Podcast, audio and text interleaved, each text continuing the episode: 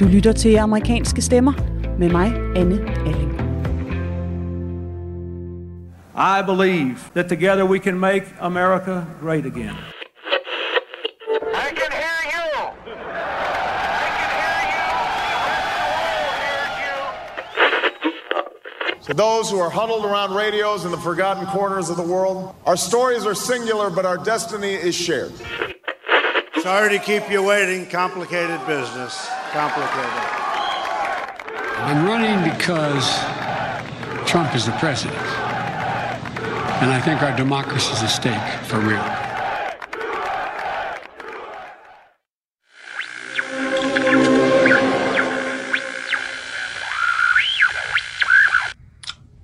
We want to welcome you to this Moral Monday, National Moral Monday, a time of remembrance and mourning. William J. Barber byder velkommen til Moralsk Mandag på Facebook Live. Han er præst, og så er han præsident for den nationale græsrodsbevægelse Poor People's Campaign. As more than 25 states and the District of Columbia, people, poor and low wealth people, their allies and religious leaders have donned their mask, have gotten in their cars, and since we can't march in the street, we're driving in the street.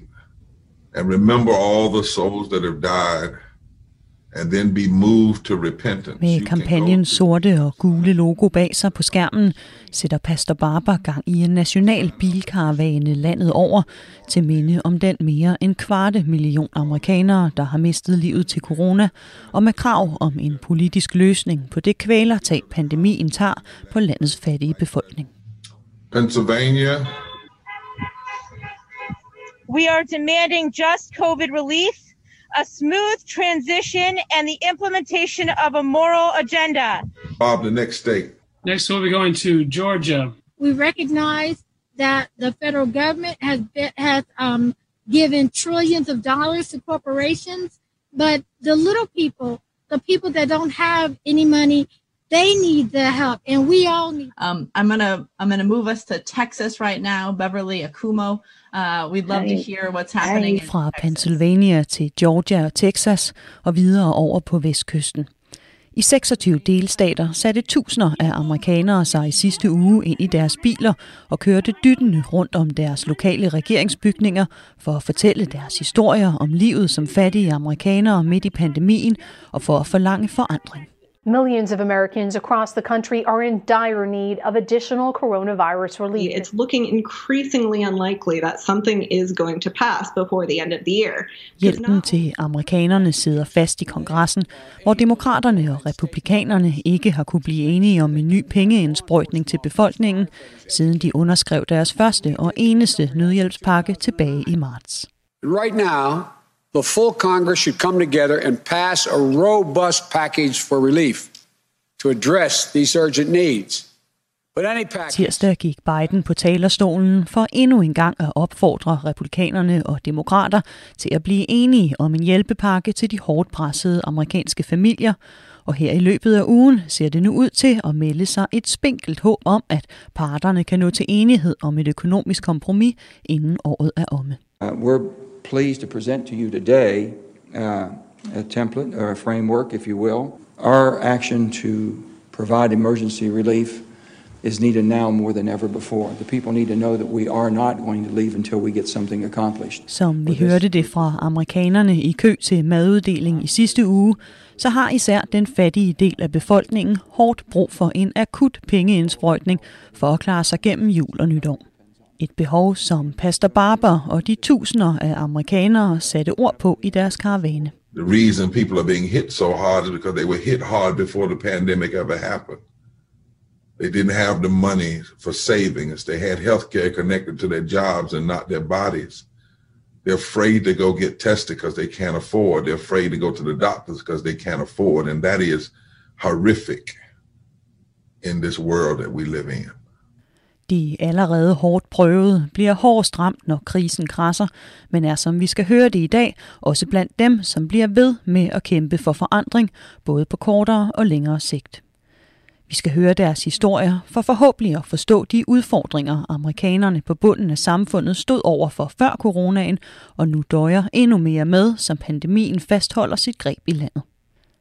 Det er ofte sørgelige historier, men også historier om at kæmpe for forandring, selvom overskuddet er minimalt.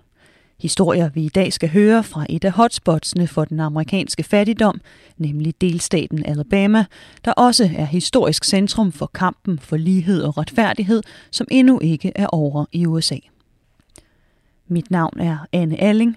Tak fordi du har skruet din radio over på Radio 4 i dag, eller klikket dig ind på nettet for at høre udsendelsen her som podcast. Velkommen til.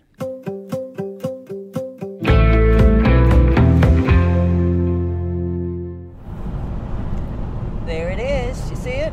I see it now. Sweet Home, Alabama.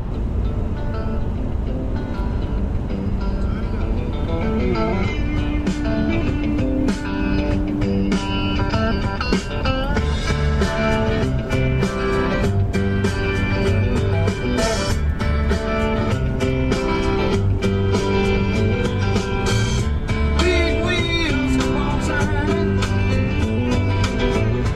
Home Alabama står der faktisk på skiltet, når du krydser grænsen ind til delstaten fra Tennessee. Og Sweet Home er altid sådan, jeg har det, når jeg kommer på besøg hernede. Har skruet helt op for The Southern Hospitality. Hernede tager folk sig tid til at sige hej, og er stormestre i at sludre på en varm måde, der får dig til at føle dig rigtig velkommen. See all the cotton in the side of the road? I thought it was snow first, but I think it's cotton. I vejkanten ligger de hvide klatter af bomuld og minder midt i imødekommenheden om den hårde historie, som Alabama også bærer på.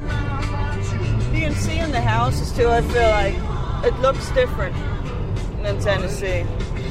Selvom vi kun lige er kørt ind i Alabama, er kontrasten fra Tennessee allerede tydelig. Mens Tennessee er klatret op af rigdomskurven de seneste årtier, hører Alabama til blandt de fem fattigste delstater i USA.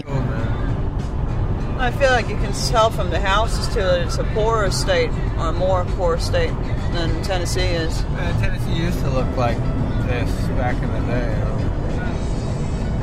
But I guess, you know, country music, and they have more of that look, you know, like that. Kind of brought it to the international stage. I don't think Alabama's there yet. I think they have a lot of industry, but I mean, sound like Tennessee has country music, Georgia has like a lot of movie industry, but there's not Now, really. didn't- now they didn't do, allow yeah. But Alabama doesn't really have that same thing that they're known for to kind of pick them up financially. Mens Tennessee nyder godt økonomisk af deres country-scene, naboen Georgia er en udsøgt destination for filmindustrien, så har Alabama ikke samme internationale renommé, og i jorden under bomulden sidder rødderne fra både slavetiden og århundredets raceadskillelse stadig solidt plantet. The destination is on your right. ride in here. 2337 Bessemer Road. Arrived.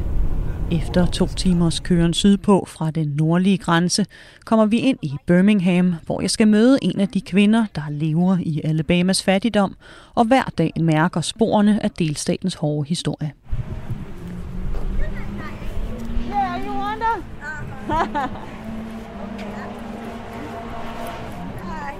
Hey, how you doing? You good? Yeah, I oh, I'm gonna be late.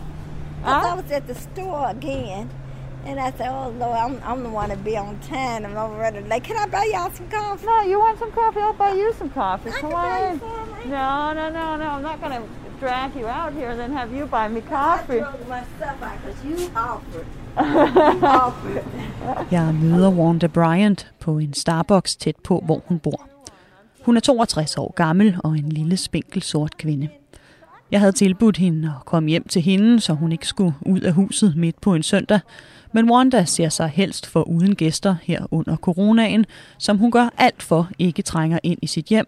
Og så en kaffepause uden for huset, noget hun sjældent har tid til andet end at drømme om. Yeah, I got two on. I'm putting this like uh, surgical one underneath it. Uh, and then, so I could put one, a surgical under here. Yeah, yeah. Wanda har corona på nethinden dag og nat, og lægger med det samme mærke til mit dobbeltlag af først en blå kirurgisk maske, og så en lidt mere klædelig en af sort stof ovenpå.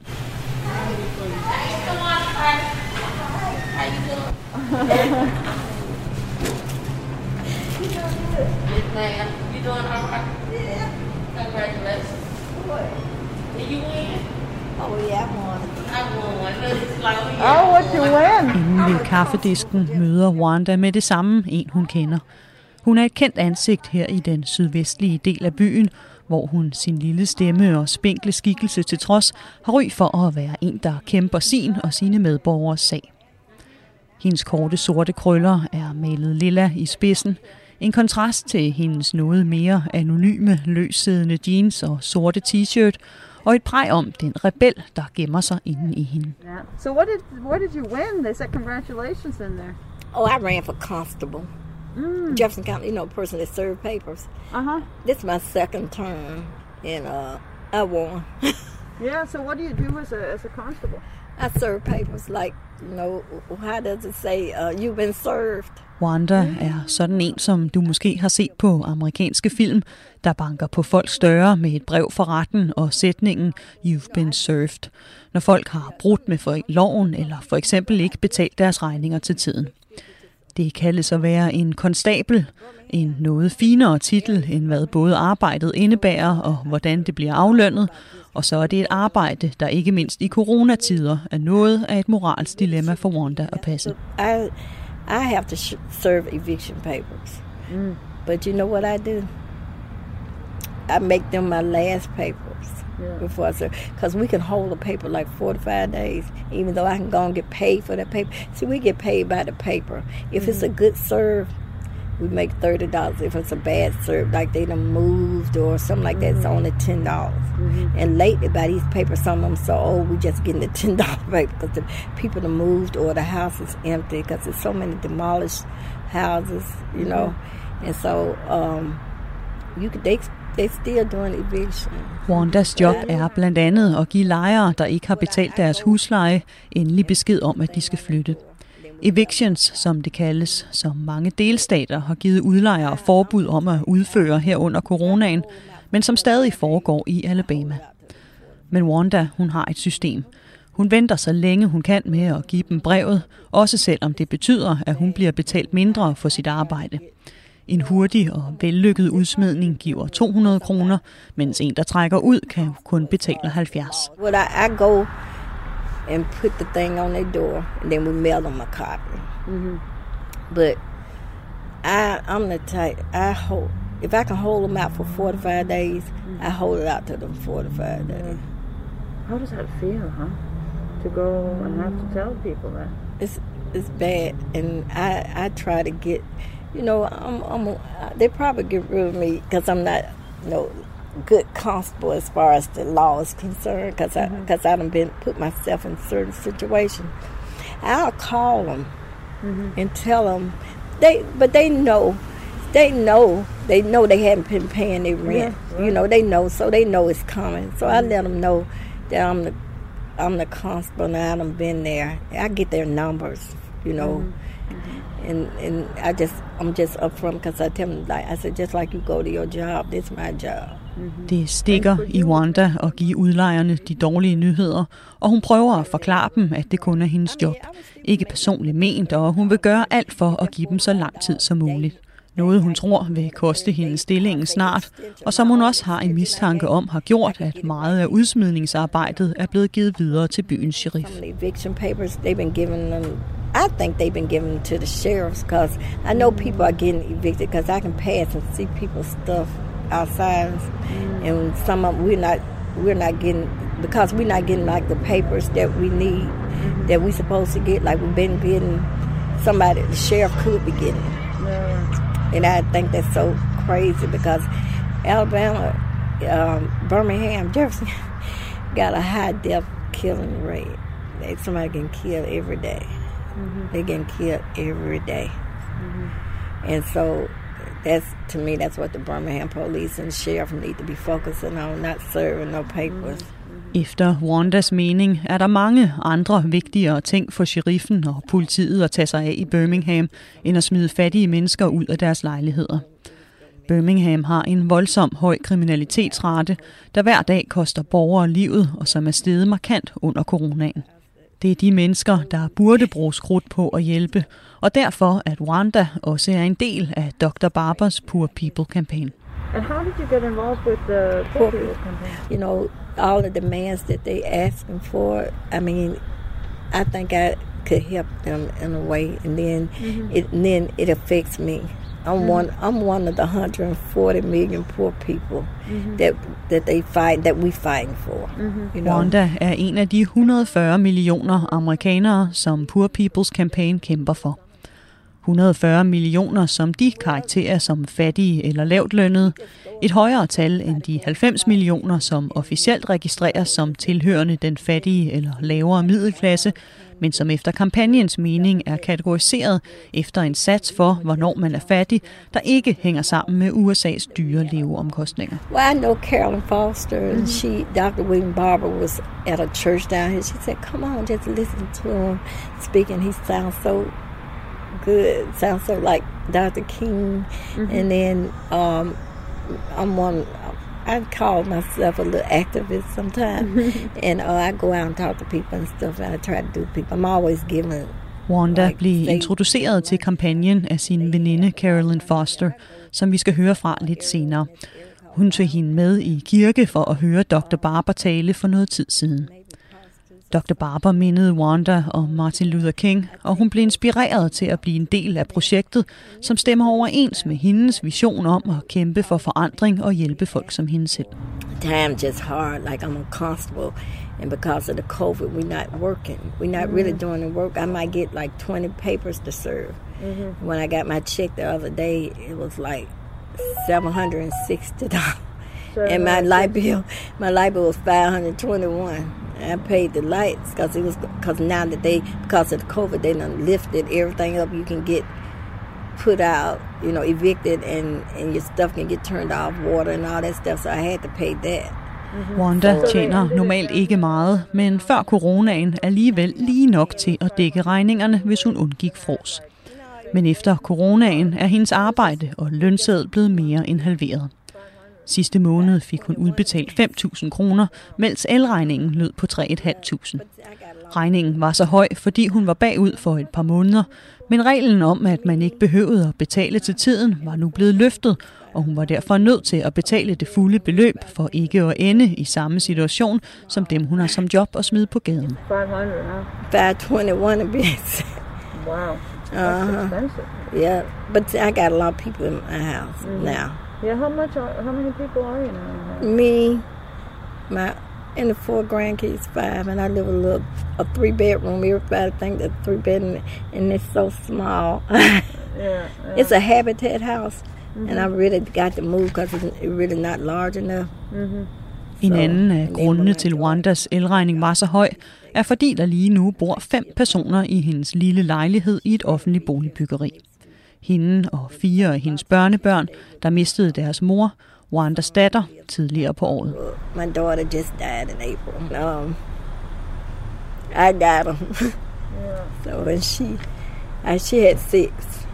She had six kids. hmm My daughter had substance abuse problem, but that ain't why she died. She died. She committed suicide, and the drugs told her to commit suicide. You know how drugs influence, and they told her to do it because otherwise, because she loved them children. You know what I'm saying? So Stofmisbrug er et udbredt problem her i Birminghams sydlige del, og det var stofferne, der fik datteren til at begå selvmord, fortæller Wanda. To af datterens seks børn er flyttet hjemmefra, men de fire yngste har Wanda nu taget forældremyndigheden over og flyttet hjem til sig i sin lille lejlighed. You pay rent? Mhm. Yeah. How much is that for rent? seven fifty. 750 huh? Mhm. So, well, I'm gonna get it from this one. I, I don't know, and that's probably why I have a headache. And every time I have a headache, I say, "Well, I hope I don't have the COVID." but it's Yeah. just stress, Yeah, yeah. cause it's stress. Of course. Cause if I can't pay my bills, then I might have to give up the kids and put them in foster care. Who knows who will have them, you know? I'm sorry. No, no, no. Wanda er hunderad for coronaen, og allermest for, hvad der vil ske med børnene, hvis hun selv skulle gå hen og få og dø af virusen. Through the week, I can't serve paper. I got to be at home, school, and I try to do the lunch, you know, way I say, well, but anything is better than jeopardizing their, their lives, you know, because the thing is, I'm trying to protect them, I'm trying to protect myself, and I'm trying to protect the teachers. Wanda har valgt at holde børnene hjemme og hjemmeskole dem, selvom det betyder, at hun ikke har tid til at arbejde i løbet af dagen. Men alt er bedre end at sætte deres helbred og dermed hendes eget i fare, også selvom børnene er ved at få svips af at høre hende tale om corona dag ud og dag ind. I'm a wreck. I don't sleep.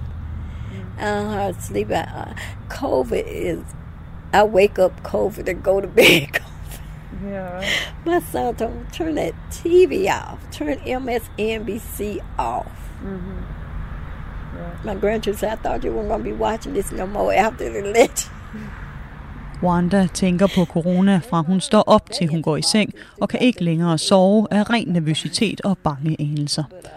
Hun så nyheder konstant i løbet af valgkampen, men kan heller ikke slukke fjernsynet nu her, efter valget er overstået. Do you hope, do you believe that with Biden something's going to change? I'm hoping it does, but whatever he don't do, we're gonna hold him accountable too, because our movement is nonpartisan.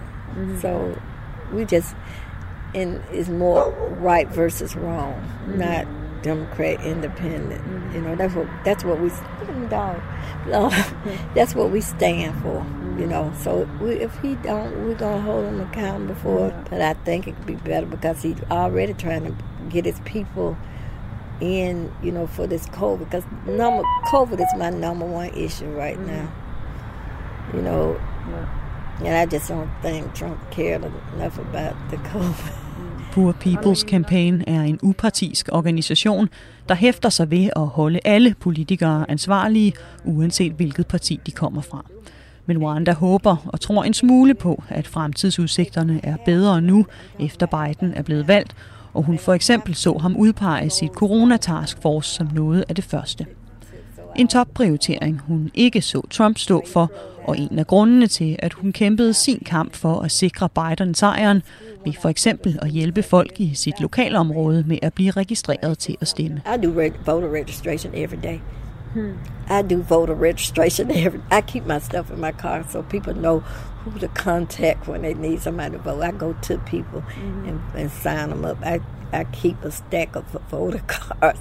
I've helped ex-felons get their right rights back to vote. Wanda har altid en stak registreringspapirer liggende i bilen, til hvis hun skulle møde nogen, der ikke er skrevet op endnu, og har blandt andet hjulpet tidligere straffede med at genvinde deres stemmeret. People they listen to me because they know I'm kind of true to heart, and I'm not I'm not ashamed of what I'm going through because because because I don't have no control over it. You know, I, feel like a lot of people are ashamed. Yeah, a lot of people.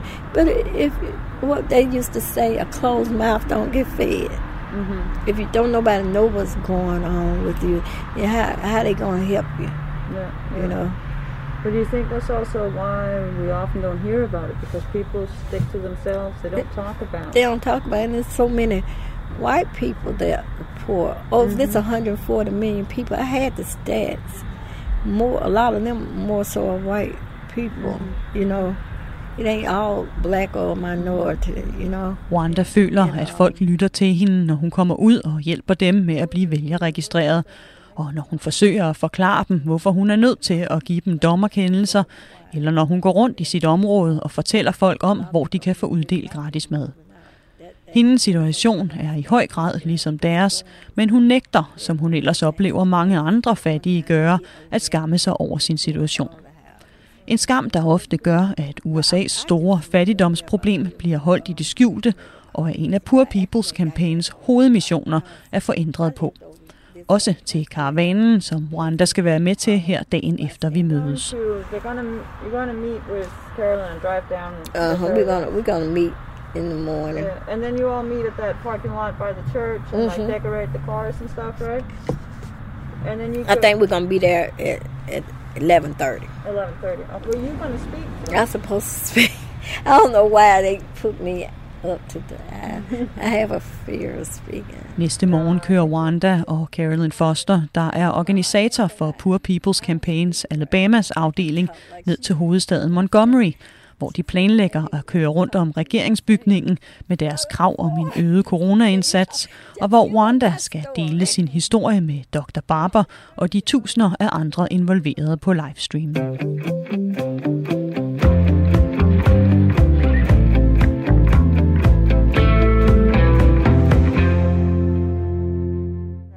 Okay. Yeah. I want to thank y'all so much. This is so exciting. I hope you got great pictures. Um, we're going to be pulling out shortly.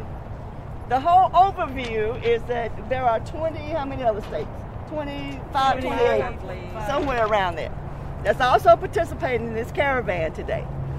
And uh, what we're trying to do is raise awareness and to demand of our elected officials that we want a just stimulus package now. People are suffering now because of COVID. And as you know, and because because of the work that we are in this ministry that we are involved in, that it mostly impacts poor and low income people. Carolyn Foster her står for at få organiseret dagens karavane i Montgomery, hvor deltagerne fra deres biler vil forlange, at politikerne både lokalt og oppe i DC langt om længe bliver enige om en ny hjælpepakke, der ikke mindst skal hjælpe den fattige del af befolkningen, der generelt er dem, der rammes hårdest af coronaens konsekvenser. So the, we and these other 20 some odd states are simultaneously having a car caravan to, in their remembrance of folks who have perished because of COVID 19, and to demand a, a just stimulus package going forward. So thank you for being here. I was looked at the numbers for Alabama a couple of days ago, and it was over 3,500 here in Alabama, right here at home. Rundt i 25 andre delstater bliver der gjort det samme som her på parkeringspladsen i Montgomery, hvor de frivillige er mødtes for at dekorere deres biler med skilte og slagord, inden de bevæger sig ud på ruten for at cirkulere dyttende rundt om den store hvide regeringsbygning nede i byens centrum. Be loud, blow your horns, say we need a just stimulus package now, whatever you want to say uh, when we go live. And actually, you can do it now because we want we want to attract attention. That's the whole idea, to attract attention. Formålet er at tiltrække opmærksomhed, både på behovet for coronanødhjælp nu og her, men også den fattigdom, der dominerer på det amerikanske samfundsbund. Opmærksomhed de både prøver at få ved at dytte i gaden og ved at samle alle karavanerne på en fælles livestream. At 1.30, the national live feed will start on Facebook Live. If you have, you know, internet access where you can pull it up on your phone, you can watch. Or the- listen, not Or watch while listen. driving. Well, that's right. We don't want you driving to look and listen to the live feed. And then they will be going from state to state to report on what is happening locally. Our turn up is around 2 242 or somewhere around there. You got it already. Coming up live now. Okay. Mens valgkampen har lagt sig, folk har taget deres skilte med yndlingskandidaten ind fra forhaven og gået mere eller mindre tilbage til hverdagen efter at have ringet dørklokker, været til vælgerarrangementer og i det hele taget bekendt deres politiske kulør, så er Carolyn og hendes hold af Alabamans her på parkeringspladsen den helt hårde kerne. For dem er det ligegyldigt, om der er valg på vej eller ej. De har en sag at kæmpe for året rundt og gør det med stolthed og gode manerer. You been uh, part of Poor People's Campaign? The Poor People's Campaign Uh-huh. since it started. Wow. Um, the Poor People's Campaign was actually a vision of Dr. Martin Luther King in 1968. He, but he was assassinated before it actually took off, and uh, it sort of fell into disarray. People were in shock and in grief. But as we were coming up on the 50th anniversary of what would have been the Poor People's Campaign, Reverend Dr. Barber said somebody needs to pick up the mantle and run it forward because we're still wrestling with those same issues that Dr. King was was talking about in terms of systemic poverty, systemic racism, and uh, the war economy. And we are still 50 years later. So it has been a vision of Dr. King's from the very beginning. Carolyn har været del af Poor People's Campaign siden Dr. Barber stiftede den i 2015, men visionen stammer helt tilbage fra Martin Luther Kings tid. For selvom King er død og borgerrettighedsbevægelsen over, så er der stadig behov for deres kamp for race og klasselighed. Ikke mindst i Alabama og ikke mindst her i Montgomery, hvor Rosa Parks blev siddende i sit bussæde for præcis 65 år siden i denne uge, men hvor sorte kvinder, som både Wanda og Carolyn, stadig oplever racismen og uligheden. Alabama, in Alabama, I think we probably like 44% of our residents are low income, almost half. And so, and we have, so we do have a lot of poverty issues. We have people who are, because of that, um, we need to have minimum wage raised. We need to have health care. We need to have better housing. So this is, Alabama is a hot spot for poverty. And so, yes, we are most definitely, that's why we are so active in this movement.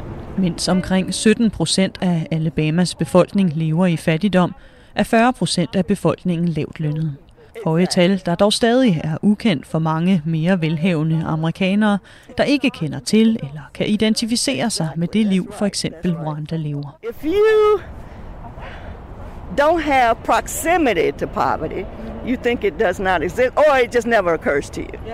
So part of our role, I think, in the Poor People's Campaign is to raise up people who are in poverty, to tell their stories so they can be seen and brought out of the shadows. We, we are the richest company, the richest country in the world.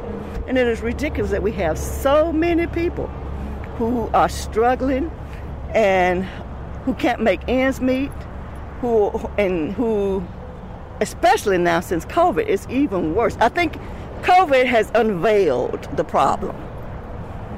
We have been knowing it, especially those of us in the kind of work that I do, working for a nonprofit. We've known this all along, but I think COVID has un- unleashed it and really revealed it in a very dramatic kind of way. Ligesom de frivillige ved maduddelingen, vi var til i Tennessee i sidste uges udsendelse, så oplever Carolyn, at coronaen har afsløret USA's fattigdom. En afsløring, som det her på pladsen synes enighed om, at Trump-regeringens coronaindsats har forværret, men et problem, som ikke et parti eller en præsident hænger på, men noget, som rækker ud over de politiske flåde. No matter who's in office, we are going to be pushing to raise minimum wage, better house, the same issues regardless of who's in office. We're going to keep whoever's in office feet to the fire. Poor People's Campaign er til for at holde lige meget, hvem der sidder på magten ansvarlige, og rundt omkring på parkeringspladsen, mens de fremmødte gør deres biler klar til karavanen, er det tydeligt, at sagen de kæmper for ikke er ny.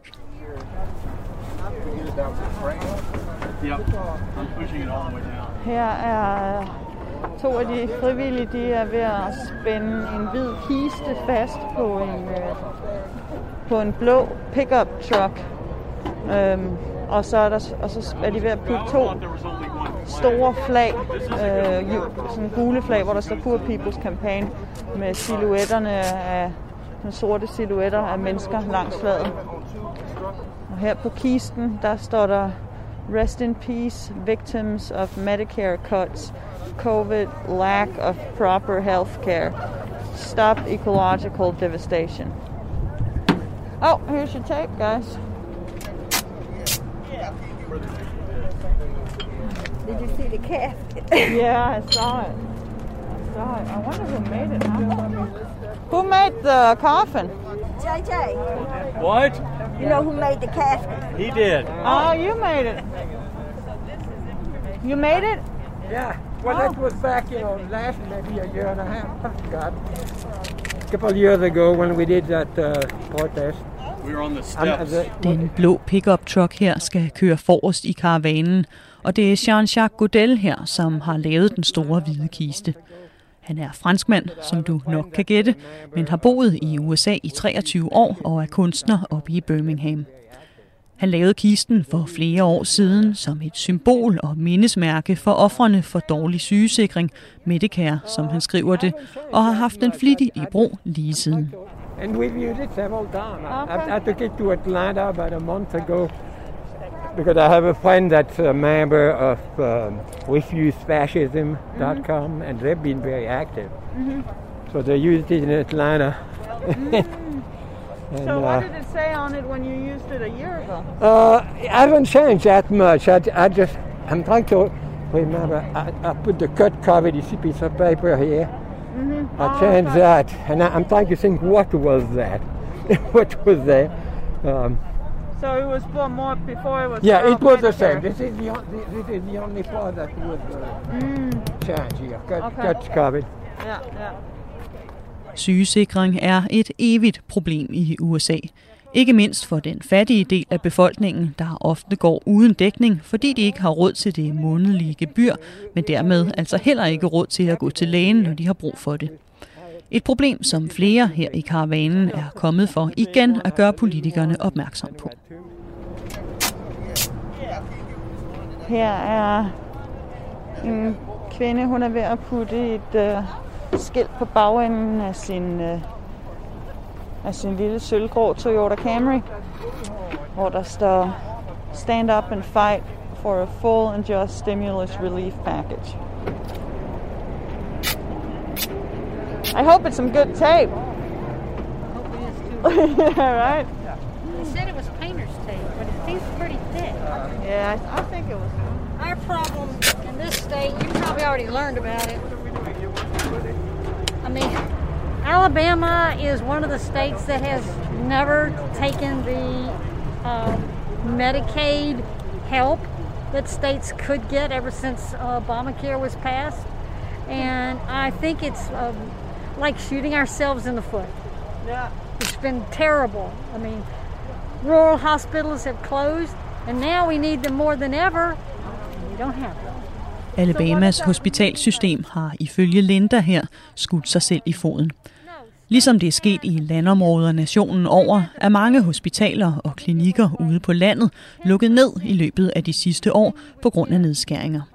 Klinikker, der nu mens coronaen eksploderer i yderområderne, er voldsomt brug for, ikke mindst for den fattigere del af befolkningen. It was a problem before um, before COVID, but now it's a problem more than ever. Med de seneste coronastigninger hernede i sydstaterne har befolkningen brug for sygesikring mere end nogensinde før, og Wanda er en af dem, der mærker konsekvenserne af Alabamas begrænsede Medicaid, fortalte hun mig over kaffen dagen inden karavanen. In Alabama, our governor won't extend the Medicaid here. You know what I'm saying? So that people could get it. I couldn't get Medicaid because I made two hundred dollars too much. Oh, Isn't that so? Hvorvidt du er kvalificeret til at være på Medicaid-programmet, der giver tilskud til læge- og hospitalsbesøg, afhænger af din indkomst. Men da Wanda søgte, fik hun at vide, at hun tjente 200 dollar for meget til at blive en del af programmet. Noget, der har betydet, at hun nu slet ikke har nogen form for sundhedssikring. So I don't have insurance myself either. I go to this clinic, you know, and it's a um, nurse practitioner, so you don't get the best medicine. No, no. But it's a it's a place that where you can get something for free, or at least for a lower Lower income. lower income. Like I don't have to pay. I don't pay much for my pressure, you know, pills and stuff. Mhm. Or um, having to go, I think I pay five dollars. Rundt i USA findes en række klinikker, drevet af blandt andet kirker og kørende på donationer, som tilbyder billig lægehjælp til amerikanere som Wanda. Her kan hun gå til tjek for 30 kroner. En stor, men også begrænset hjælp, da klinikker som dem kun kan hjælpe med mindre skavanker og sygdomme, mens mere alvorlige tilfælde stadig kræver et rigtigt hospital og kommer med en gigantisk regning, hvis du ikke har en forsikring. Det er en af grundene til, at Wanda er så bange for at få virusen, og hvorfor hun mener, der er brug for, at delstaten lukker ordentligt ned, så smitten kan kontrolleres. I mean, I think they need to, here in Alabama, I think they need to close these businesses and it's because it's still not closed. I mean, you still can go to work, you still can go to the store, you can still can get your meds, and you work, you still can work. You know, Mhm. if you got proof that you're on the road and everything, I just think they need to start closing these business back up to to go down, and so they need to give them money, grant money, not a loan, but mm-hmm. money to stay in, on point. You know what I'm mm-hmm. saying? Mm-hmm. And um, they need to close the schools down. Don't no school need to be open. Det er en selvfølge for Wanda, at virusen ikke kan blive inddæmmet, før der er blevet lukket ned for samfundet med økonomisk hjælp fra regeringen. Og hun kan næsten ikke holde frustrationen i sig, når hun ser, at politikerne bliver ved med at holde samfundet åben, og hvordan mange af borgerne bliver ved med at ignorere opfordringen til at holde sig væk fra hinanden. Look, you out for me, look out for yourself. Look out for me. Yeah. What's so hard? Just like you have to, the law said, button up your seatbelt. Take that, the, take that the same. Do that, do do that. You know, the same. What's so hard about it? Hun tigger og beder folk om at vise næste kærlighed. At hvis de ikke vil tage vare på sig selv, om de så i det mindste ikke kan gøre det for andre og hendes skyld, men lige lidt synes det at hjælpe, blandt andet holdt i gang af en høj grad af racisme, forklarer hun. it's a lot of racism going on just because of the COVID, you know, because I'm just gonna be honest, you know, I'm not no racist. White people don't take it as they don't they think a lot of people that I've seen they take it they think it's a black disease, I believe. They think I think a lot of white people think it's something they can't catch. That is something that black people have. Uh, I don't know if, because they listen so much to their command, commander chief, mm-hmm. or what. You know, you mm-hmm. can see the comments on Facebook and stuff about like it's nothing going on. You know what I'm mm-hmm. saying? Like it's a hoax. So people are not. They're not recognizing it like they should or paying attention Wanda oplever, at mange hvide i Alabama ser coronaen som en sort sygdom. Noget de sorte får, og som de selv er immune overfor. Hun ser, hvordan de kalder virusen for et fupnummer på sociale medier, og hoax, som præsident Trump også gang på gang har kaldt coronaen, og oplever, hvordan færre hvide end sorte for eksempel bærer mundbind. My my granddaughter graduated, the one that goes to Jacksonville, my son, and she go to this like this uh, white school out out. Everybody, and then they I went because they had outdoors, uh, you Mhm. know. You can say ninety percent of the black families had masks on, and and I and maybe twenty percent of white people maybe had on. Yeah, That's even with it's in stores you go to, they don't have them, and you can look at them. They, you know, I mean, they think it's, it's a joke. They laugh at you, and I've gotten to it with some of them about it. You know. Um, about it, and we, I mean, we actually get real bad arguments about it, you know, about it. I just tell them, you do you, and I'll do me. Da Wanda var til sin søns datters translokation i Jacksonville, så hun, hvordan langt flere af de sorte familier bar mundbind end de hvide, og hun oplever, hvordan hun bliver grinet af eller ender i skænderier i butikkerne, når hun beder folk om at holde bedre afstand eller dække deres mund til. Alt sammen en kultur, der er med til, at mange flover sig over virussen og derfor holder det skjult, når de er blevet smittet. Then some people, what I don't like about people, they hide it like they don't have the COVID. And I tell them all the time, I say, you know, don't be ashamed. This is something we ain't got no control of. It's better to let people know that you have it. Because it ain't, I mean, it ain't like you did something bad to get it, you know, because you don't know who asymptomatic or whatever. So you need to tell people so they won't won't be around you or quarantine yourself. I hate when they don't quarantine themselves and know they got and know they have it, you know. Her forleden udgav Northeastern University resultaterne af en stor undersøgelse af amerikanernes adfærd under coronaen. Den viste blandt andet, at amerikanerne generelt er blevet langt dårligere til at holde sig til coronarestriktionerne de seneste måneder, end de var i foråret, hvilket er hovedårsagen til den store stigning i smitten, vi ser lige nu. Og når man kigger på, hvem der især ikke følger restriktionerne, er republikanske vælgere næsten 30 procent mindre tilbøjelige til at holde afstand, bære mundbind og støtte op om nedlukninger, end demokratiske vælgere er, mens det også viste sig, at kvinder følger reglerne mere end mænd, uddannede mere end ikke uddannede, og sorte og asiatiske amerikanere generelt mere end hvide.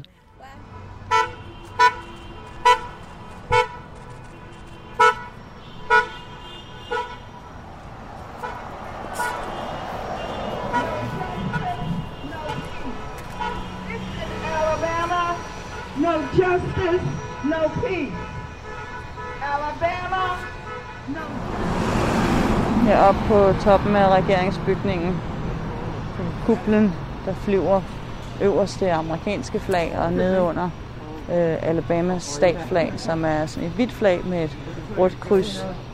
Øh, og det er, det er et Confederate flag, altså tilbage fra, fra borgerkrigen. Øh, det er det, en af udgaverne af det Confederate flag, som vi kender, som, har fået, som er blevet fjernet fra mange statsbygninger. Det her det er bare en anden udgave af det, som altså stadig flyver højt hen over øh, Montgomery.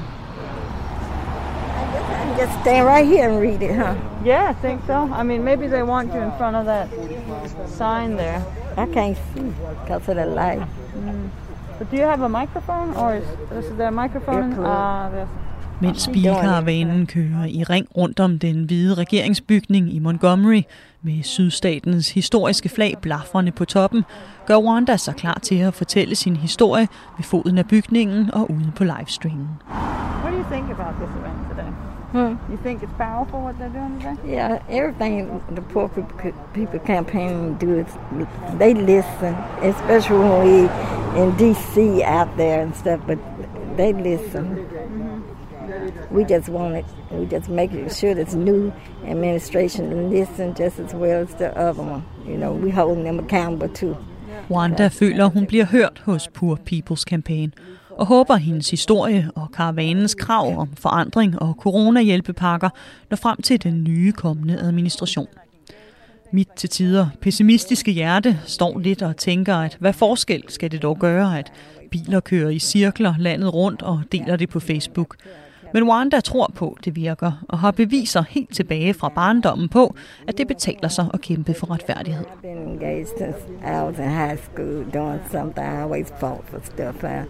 I went to Catholic school. I got put out of Catholic school fighting for different stuff, even from down like uniforms that we had to wear. It used to be cold. They went. My class and me was the reason that we were able to wear pants. The girls was able to wear pants because Oh, of us back in the day. So what did you do? We just we just fought, you know, for for it and demanded it. We just demand. I can't remember so long. We just demanded it, and we and we won. Wanda gik i uh, en katolsk folkeskole som barn, hvor det var obligatorisk at bære skoleuniform. Men om vinteren fes luften lige op under nederdelen, og Wanda og hendes klasse satte derfor en protestbevægelse i gang for at få lov til at gå i bukser ligesom drengene. En protest de vandt, og som Wanda selv fortsatte i flere andre sammenhænge. Um, we're going to move to Alabama. Wanda Bryant, uh, we welcome you. Um, please share with us what's going on in Alabama and the freedom fighting you're doing there. Hi, I'm Wanda Brown. I'm one of the tri-chairs here in Alabama, and I'm 62 years old. I'm taking care of three of my grandkids, and COVID-19 has put a strain on millions and poor and working people in this country. As with everything else, poor people are hit first in Mens the heart. Wanda fortæller sin historie, begynder Montgomery-karavanen så småt at vende snuden tilbage mod parkeringspladsen og efterlader gaderne stille og sene ud, som før de ankom. Men selvom indflydelsen kan være svær at få øje på, så tror Carolyn Foster også på, at et hvert lille hak med retfærdighedsspaden er et hak tættere på et lige amerikansk samfund. You know, I'm always hopeful. Uh, I was hopeful before. and I think because I think, because I've been in this kind of work for a long time, I know that nothing, especially in Alabama, is a quick fix. And so I'm always uh, aware that I have to be in the fight for the long haul. And I'm always hopeful that even if you chip away at a, at a, a mountain, sooner or later it's going to fall. So I am hopeful. I am a hopeful person anyway. And so, yes. So, regard, it is a big mountain, but I have a shovel that I'm keeping on digging. and I'm putting my shovel to work. Og med de ord tager vi fra Alabama for i dag. Ord, der forhåbentlig kan virke en smule opløftende her i en december måned, der verdenssituationen taget i betragtning godt nok ikke er helt så idyllisk, som den plejer. Tak fordi du lyttede med i dag. Jeg er som altid at fange på mailen amerikanske stemmer radio4.dk, hvis du skulle have spørgsmål eller inputs. Og husk, at du kan høre alle afsnit, når og hvor du vil som podcast over på radio4.dk, eller hvor du nu streamer fra. Jeg håber, vi høres ved igen i næste uge, og indtil da, stay safe.